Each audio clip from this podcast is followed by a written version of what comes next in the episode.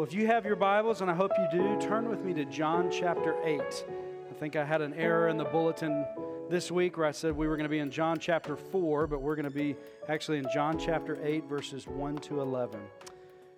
Turn with me there and let me pray, and then we'll dive into our text.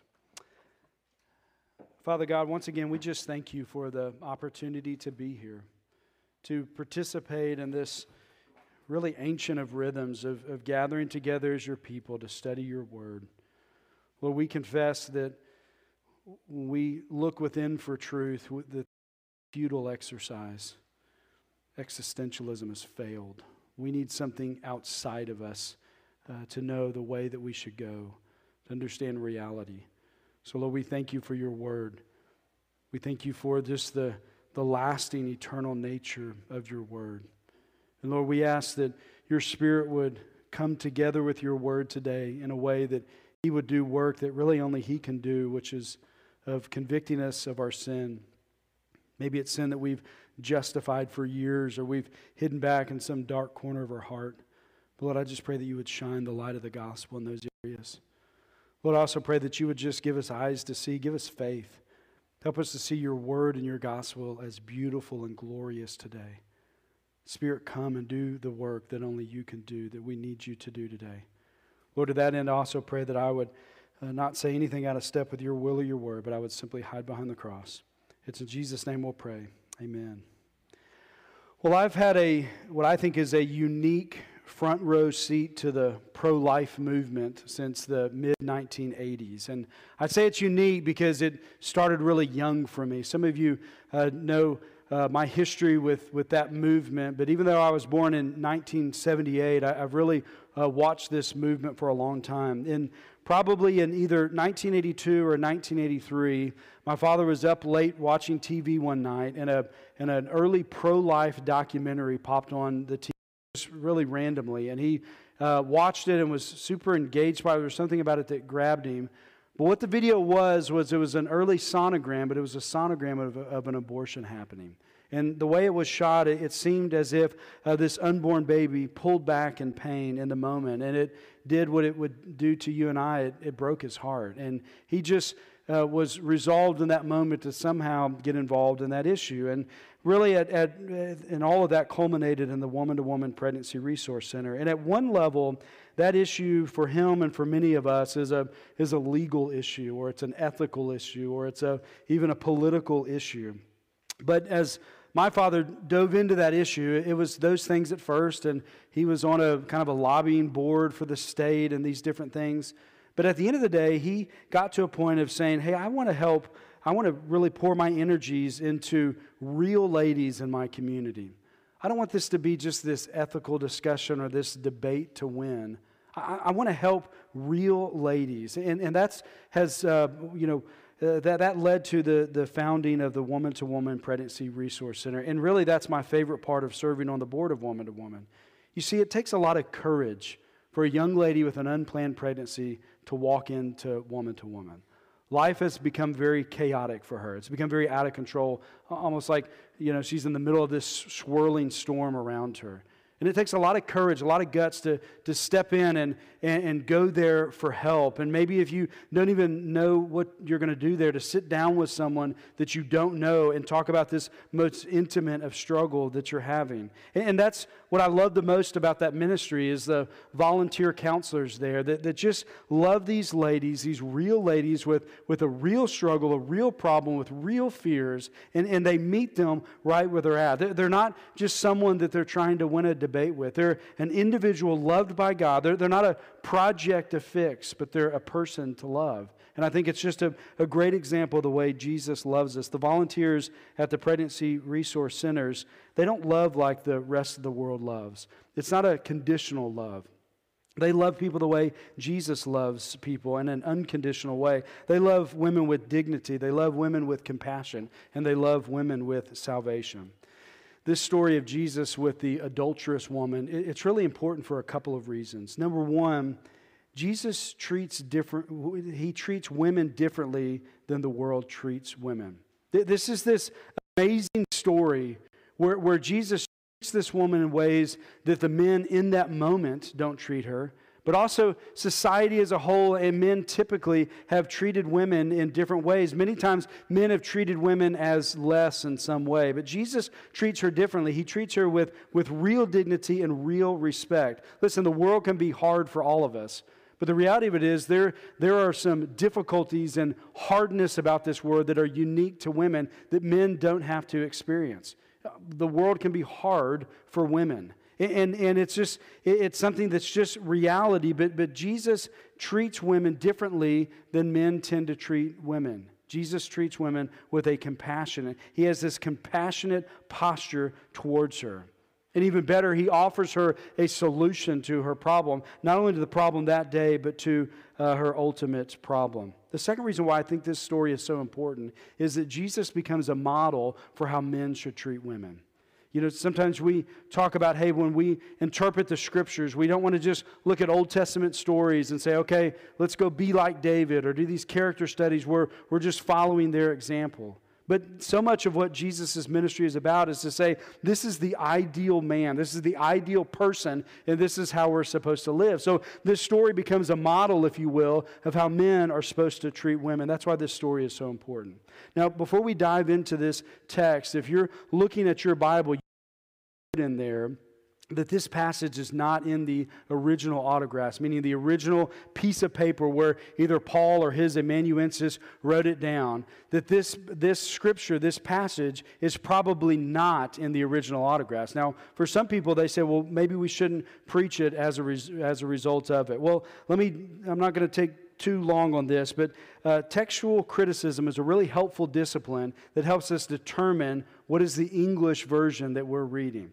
Textual criticism is this study of where scholars go back to the earliest documents that we have and they try to piece together okay, what, what did the original autographs actually say? We don't have a, a hard copy of the original autographs that we were written, but we have these early first century, second century, third century uh, documents, and scholars try to piece together okay, what is the scriptures that we have? Now, before you panic and think this is the wild west of determining what we have, the more you study textual criticism, the actual more confidence you're going to have in the scripture that you hold in your hands. You see, there's over 5,000 copies from those first and second centuries of the New Testament. And, by comparison, I mean, that's like five times more than these original copies that we have at the same period of like the Iliad or the Odyssey of these things. And, and there's something like 97% accurate on, on everything on all these different documents. And you might say, oh, you're probably going to the 3%. And you might think, okay, well, what are all these discrepancies? Many times the discrepancies discrepancies are.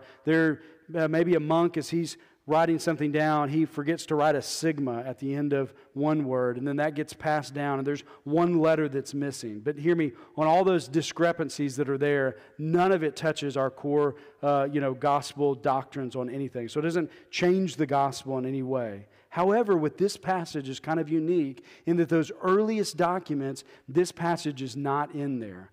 And then in some of the later documents, I think this is interesting, it's located at different places in the Gospel of John. A, a, third argument for why it's probably not in the original is some of the Greek in here is slightly different than some of the Greek that John is using. Now, you might close your Bible and say, okay, why are we even here? Well, the reason why we're even preaching this and looking at this passage is, is I think this is something that actually happened. Of course, everything that Jesus did is not recorded in the New Testament, right? Talks about this in Luke that there would not be enough volumes to fill all that Jesus did. So Jesus did things that are outside of uh, the Gospels. And I think what is probably going on here is this is an account of, of something that actually happened and was part of maybe the oral tradition of the church and then was later added in. Now, that's speculation, I recognize, but everything in this story rings true. Everything in this story rings true the way these uh, Pharisees and religious leaders treat this woman. That's the, that's the way they treated other people. And the way they try to trap Jesus. They do that in other places. And then Jesus' response is very uh, consistent to Jesus' responses in other places. That's why I think this story is something that actually happened and why we're looking at it today. Now, there's six movements uh, in this story. The first movement that we're going to look at is the relationship between the men and the woman. The second movement is we're going to look at the sin. Then, third, we're going to look at the trap. And then Jesus responds to this trap in three different ways. Number one is the stone, number two is the sand, and then he offers her salvation. So look with me, starting in chapter 7, verse 53, and we're going to go all the way down to verse 11. They went each to his own house, but Jesus went to the Mount of Olives. Early in the morning, he came again to the temple. All the people came to him, and he sat down and taught them. The scribes and the Pharisees brought a woman who had been caught in adultery. And placing her in the midst, they said to him, Teach act of adultery. Now, in the law, Moses commanded us to stone such a woman. So what do you say? Verse 6. This they said to test him, that they might have some charge to bring against him.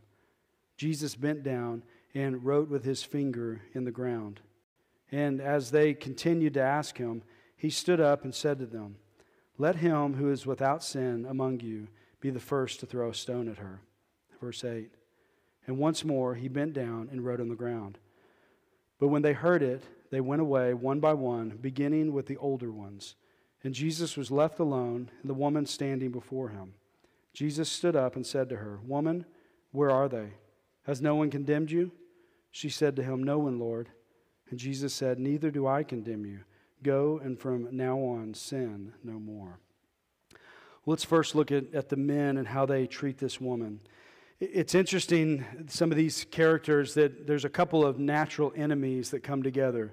The scribes and the Pharisees were natural enemies. They, they, didn't work well together, but now they have this common enemy of Christ where they come together to trap Jesus and, and embarrass this poor woman. Now, there's a, a real rapid pace to this story. It, it's chaotic and it moves really quickly. But what happens here is in this frantic, chaotic moment from really start to finish, we see this scene where this where they rapidly grab her and then they throw her before Jesus. And there's no indication that she was naked, but she certainly wasn't all put together. Uh, her clothes are probably torn, maybe her hair's a mess. But I also want you to notice just the really rude and abrasive nature of this entire scene. Here Jesus is trying to teach in, in a very rude and unrespectful way. They interrupt his teaching and, and they throw her in the middle of it. And, and what they're doing here is very disrespectful and it's very harsh and it's certainly rude to Jesus. But more importantly, uh, is it rude to Jesus? It, it's, a, it's really awful and, and harsh towards her.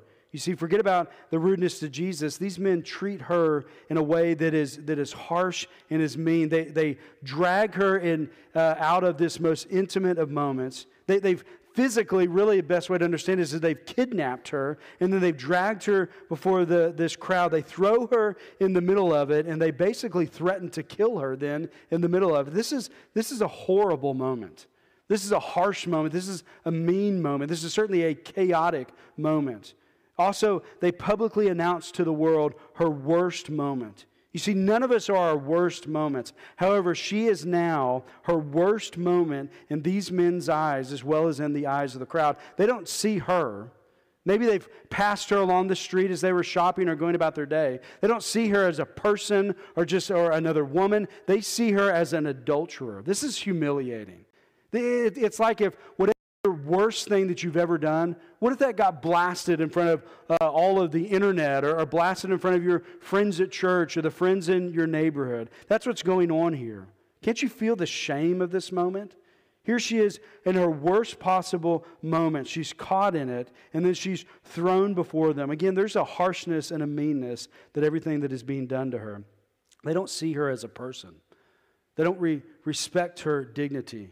She's simply a pawn in a game that they're playing. They're using her. And what is worse, the man she was with, he was probably, probably using her too. The men around her don't respect her worth and her honor. They don't see her as a daughter or a sister, as a friend. They don't see her, they, they only see her through the, her worst possible lens. She's no longer a person to them, she's something less.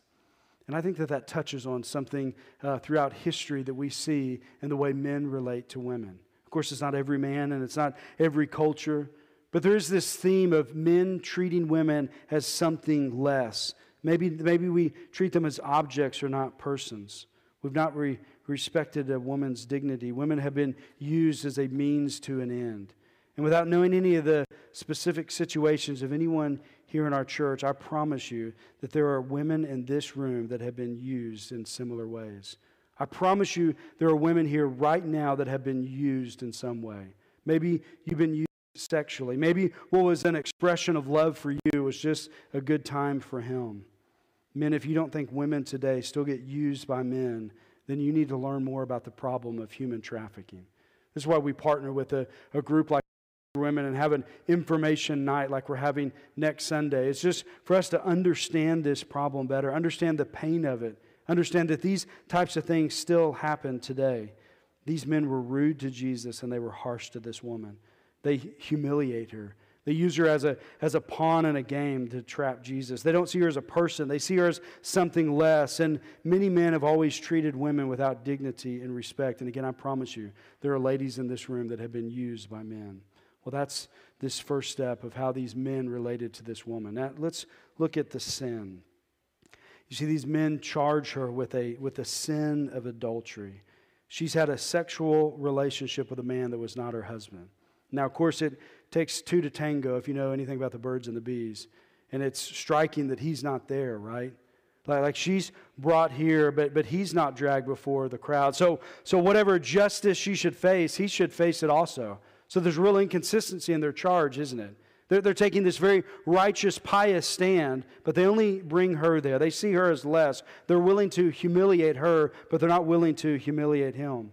Further, they alter God's law. Now, we need to dig into this a bit to, to really sniff out what they're doing.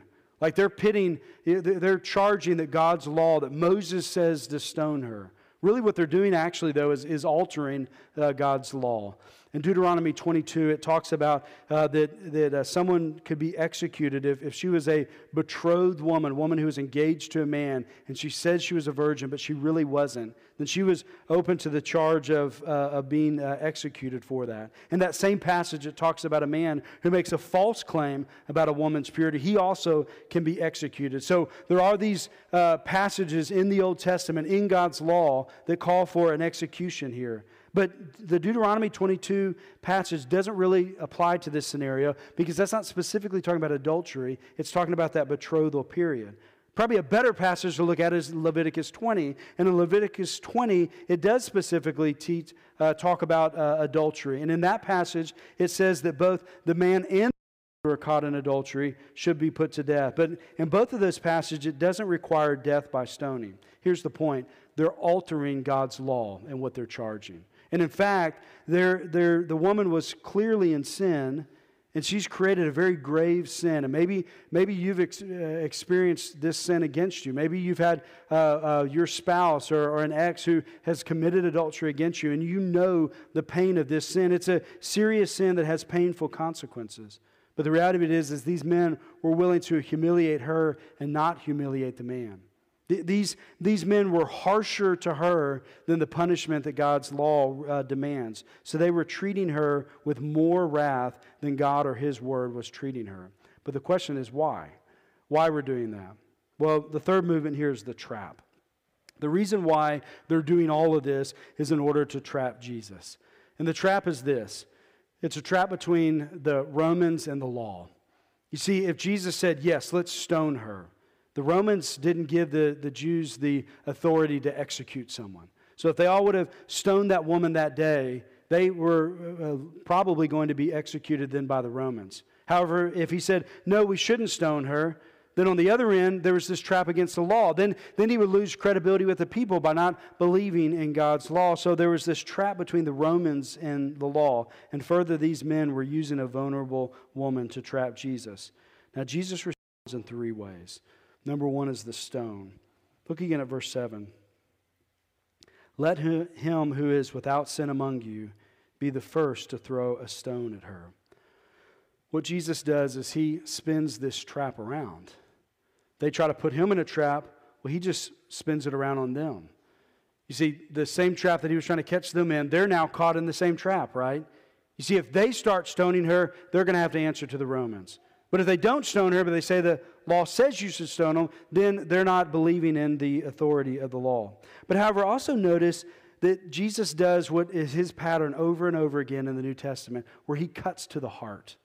He, he doesn't just care about the behavior, he cuts to the heart. He says, Let him who is without sin.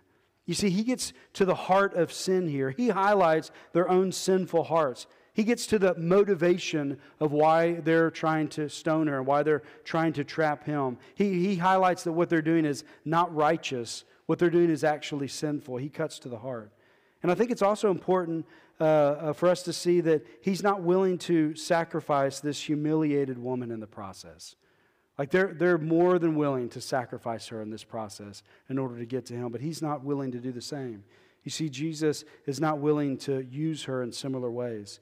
He's showing her dignity, the dignity that they refuse to show her. He doesn't treat her as a pawn in a game, but a person in his kingdom.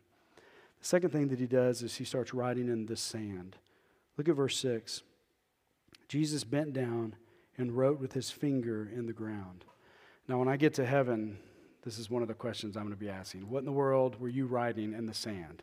There's a lot of speculation on what he was writing, and, and we don't know, but there is a clue in there, and this is maybe the funniest part of the story.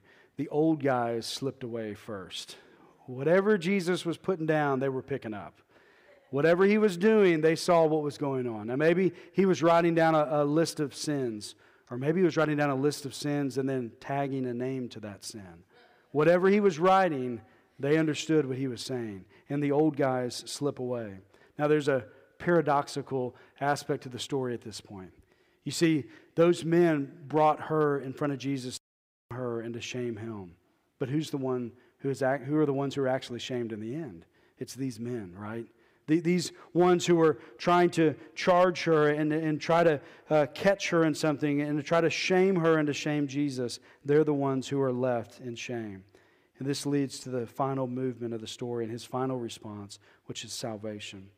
Jesus responds by writing in the sand and calling them to cast the first stone. But then in verses 10 and 11, uh, he says this Jesus stood up and said to her, Woman, where are they? Has no one condemned you? She said, No one, Lord. And Jesus says, Neither do I condemn you. Go, and from now on, sin no more. I want you to first notice that he addresses her with woman. Now, this is not a harsh address. This is, this is a tender address. This is not meant to be harsh. It's, to, it's meant to highlight that he views her with dignity. Notice that he's the only one in the story that addresses her directly as a person. They're willing to talk about her, they're willing to charge her with things, but Jesus is the one that speaks directly to her. He doesn't see an adulterer, he sees her. He treats her with dignity. He treats her with respect. He treats her like an individual, not an object. To Jesus, she's not a pawn in a debate to be used, but she's a person to be loved. Second, the, the men were condemning her, they were publicly denouncing her. It's as if they were saying, You're dead to me. You've crossed the line, you're dead to me. Maybe you've experienced this with a family member or with a friend. That maybe you've crossed some sort of line and then you're dead to them. You no longer have a relationship with you. Uh, they don't invite you over anymore. They don't call you back anymore. They condemn you. But Jesus responds in a different way. He has compassion towards her. You see, in Luke 19, uh, when Jesus met the tax collector, he told him, The Son of Man came to seek and to save the lost. He looks at her with compassion and says, This is not someone I'm to condemn. This is someone that I've come to seek and to save. She's lost. This is where we, uh, the reason he brings salvation is so that believers can, can say, There is therefore now no condemnation for those who are in Christ Jesus. Romans 8 1. They're not condemned in this. She's not condemned in this moment. He brings salvation to her. The, relig- the religious leaders sought to condemn her, but Jesus showed her compassion. And, and finally, this saving included not condoning her sin. You see, he knew she was in sin. She knew she was in sin. Everybody around her knew she was sin. Today, 2,000 years later, as we read this, we know that she was in sin. So that so no condemnation does not include condoning sin. Jesus doesn't say it's okay that you've committed adultery. He doesn't say that. He just doesn't condone her for eternity without salvation. Jesus does not save us so that we can sin all that we want. That's not freedom, that's bondage. Those of you who have, have been in bondage to your sin, when we're young and maybe when we're dumb, we can think just doing whatever we want that that's freedom. That's not freedom. Just chasing all your fleshly desires, that's bondage, not freedom.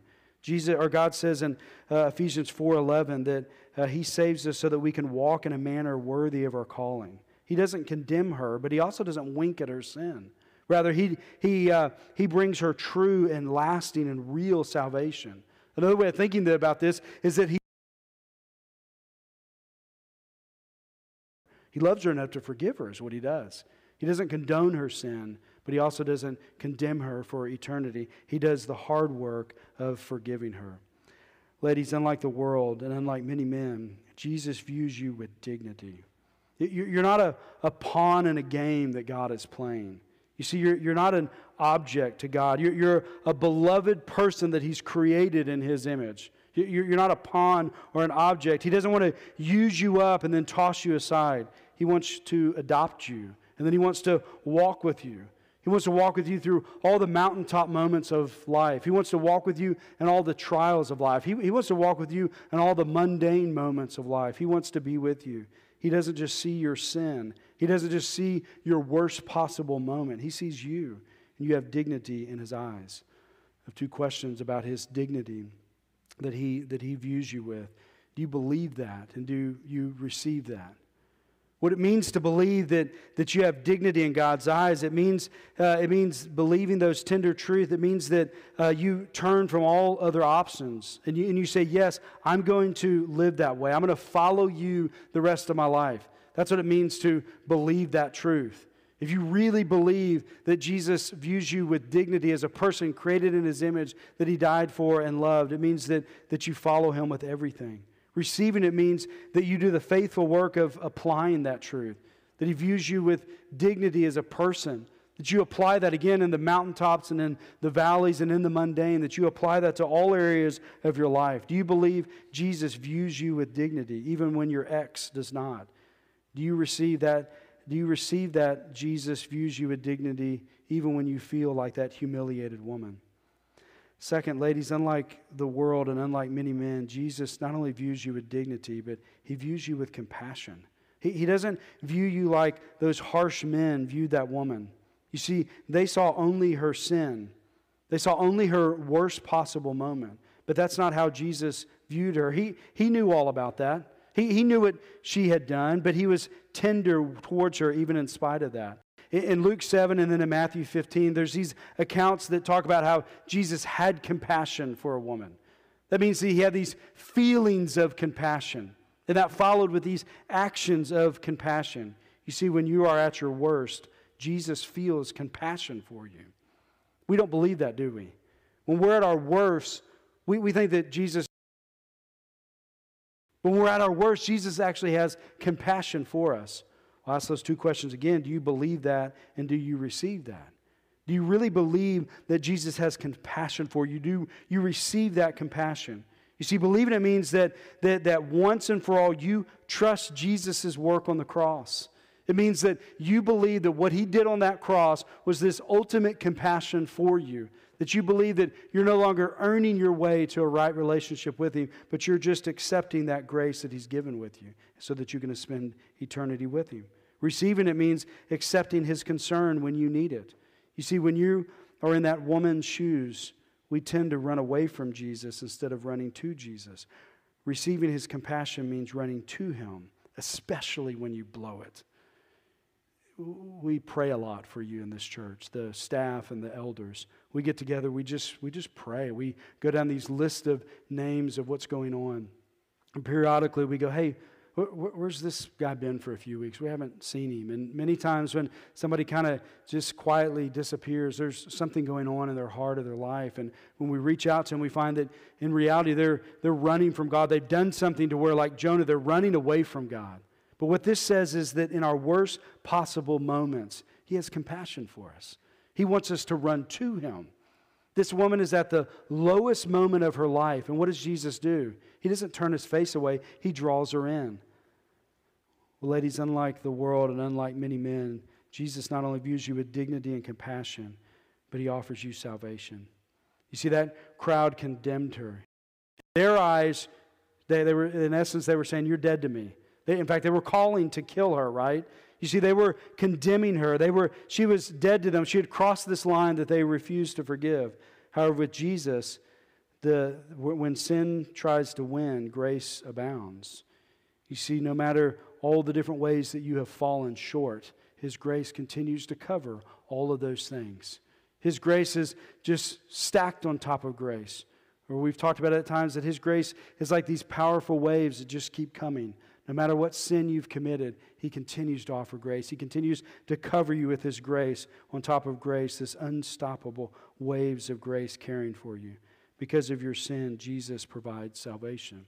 But again, do you believe that and do you receive that? Believing that means you turn from your sin and you turn to Jesus. That's the good news of this passage. It's praying that prayer, confessing what you have done, and professing your faith in Him. Receiving it means that, that you're renewed day by day by those waves of grace. Every morning you look to Him and His grace for abundant life. You, you, don't, you don't buy into what the devil or what some man says about you as if that's who you are. But you find life believing in what He says that you are, and you just receive His grace over and over again. Receiving salvation means letting His grace be the water that refreshes your souls.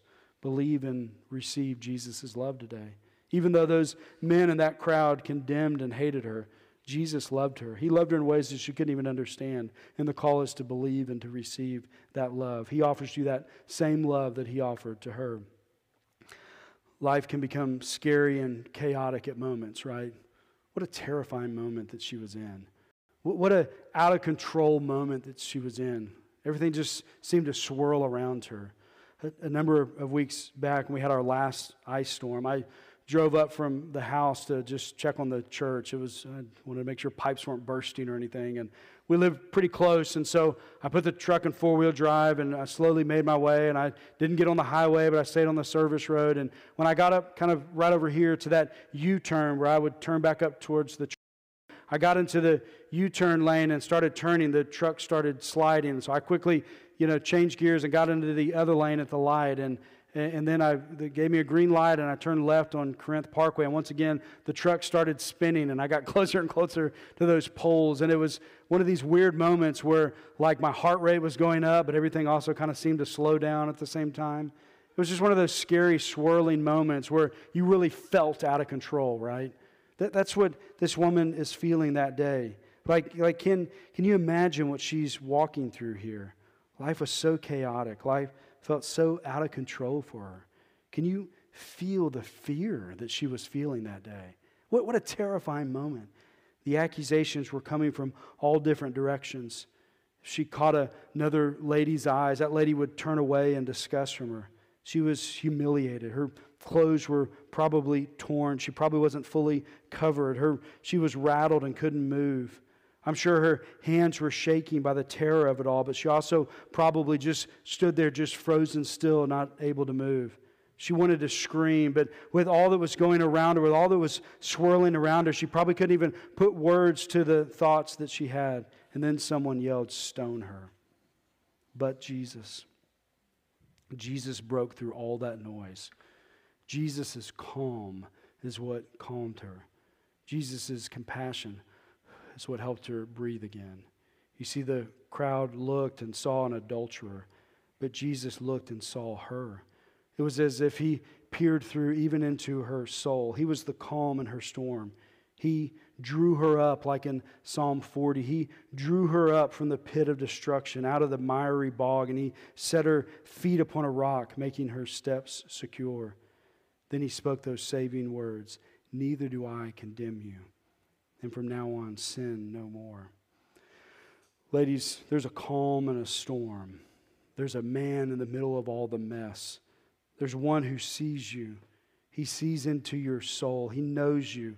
He's been there with you in all the moments. No matter how the world uses you, Jesus will always treat you with dignity. No matter how that, that guy treats you, Jesus will always have compassion on you. And, and no matter uh, if, if they condemn you and maybe even they say, You're dead to me, Jesus will always say to you, Come to me, all who labor and are heavy laden, and I will give you rest. Believe and receive Jesus' love today. Don't believe what the world says about you. Don't believe what that guy says about you. Reject what they say about you. Rather, believe what he promises. Receive the love that he offers. Jesus views you with dignity, he views you with compassion, and he offers you salvation. Believe and receive his love today. Amen. Let's pray. Father God, I thank you for this moment, as terrifying as it had to have been for that poor lady. I thank you for it happening so that we can learn from it, so that we can learn how we're supposed to treat others. Lord, may we be someone who uh, sees people not as pawns to be used, but, but people to be loved in your kingdom. Lord, I pray that we would love like you love. But more importantly today, I pray that each and every moment, in the highs and the lows and the mundane, that we would receive and believe your love today. It's in Jesus' name we pray. Amen.